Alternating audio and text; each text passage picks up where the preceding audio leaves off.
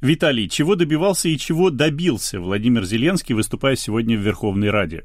Выступление президента в Раде – это достаточно традиционное событие, которое должно Э, подвести некий итог пребывания Владимира Зеленского на посту президента вот в первый э, год после того, как он стал исполнять эти обязанности. Но понятно, что это выступление имело особый характер, потому что оно происходит перед местными выборами в Украине. Эти выборы, э, в свою очередь, происходят на фоне резкого ухудшения ситуации с пандемией коронавируса в стране и экономических проблем, которые испытывает большинство населения. При этом необходимо отметить, что рейтинги популярности как и самого Зеленского, так и связанной с ним виртуальной политической партии «Слуга народа» неуклонно снижаются, и уже сейчас можно говорить о том, что популисты проиграют эти местные выборы. Вопрос только в том, какие политические силы возьмут верх в регионах э, страны Э, проблема существует в том, что в разных регионах э, различные политические силы пользуются э, самой большой популярностью. А вот популярность партии «Слуга народа»,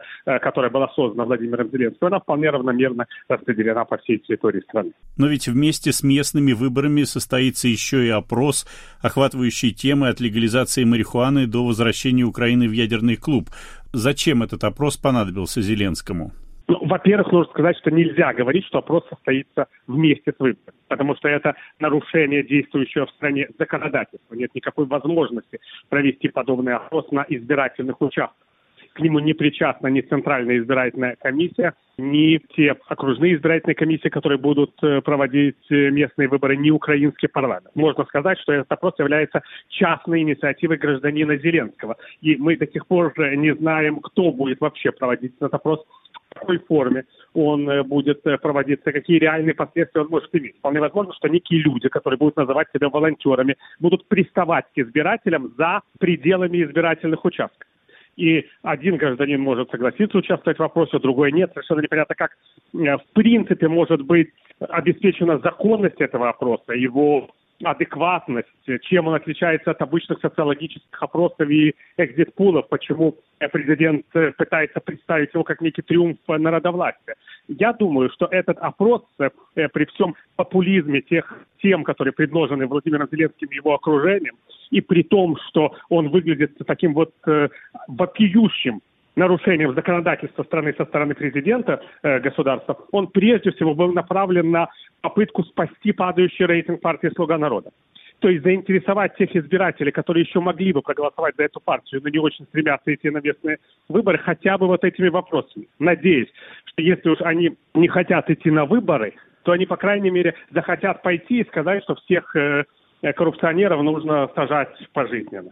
Но это очень действительно странно, непонятно, в принципе, практическое применение этого опроса. Вот там яркий пример. Это даже не история с э, наказанием коррупционеров, и это даже не история с э, ситуацией, связанной с марихуаной, а ситуация со свободной экономической зоной на Донбассе. Это очень странно, потому что никто не объясняет, о каком, собственно, Донбассе идет речь.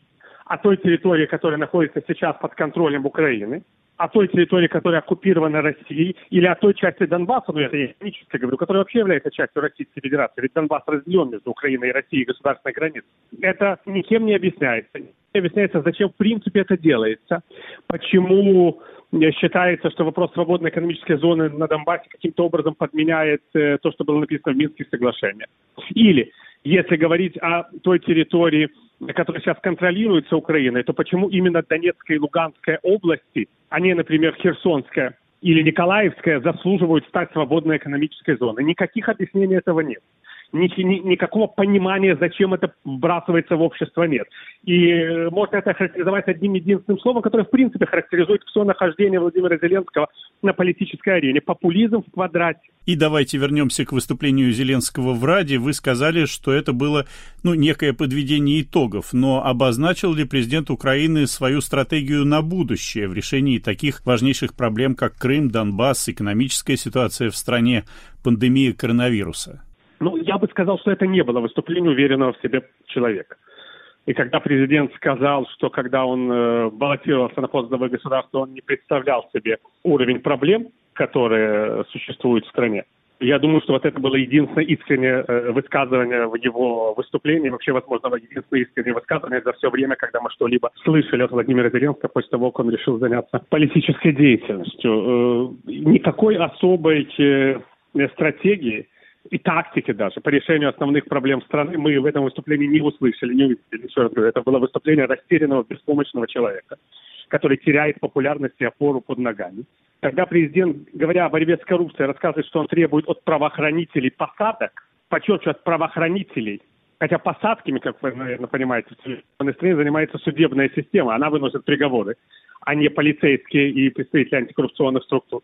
Это можно сказать все, что Зеленский понимает о государстве и о своих возможностях.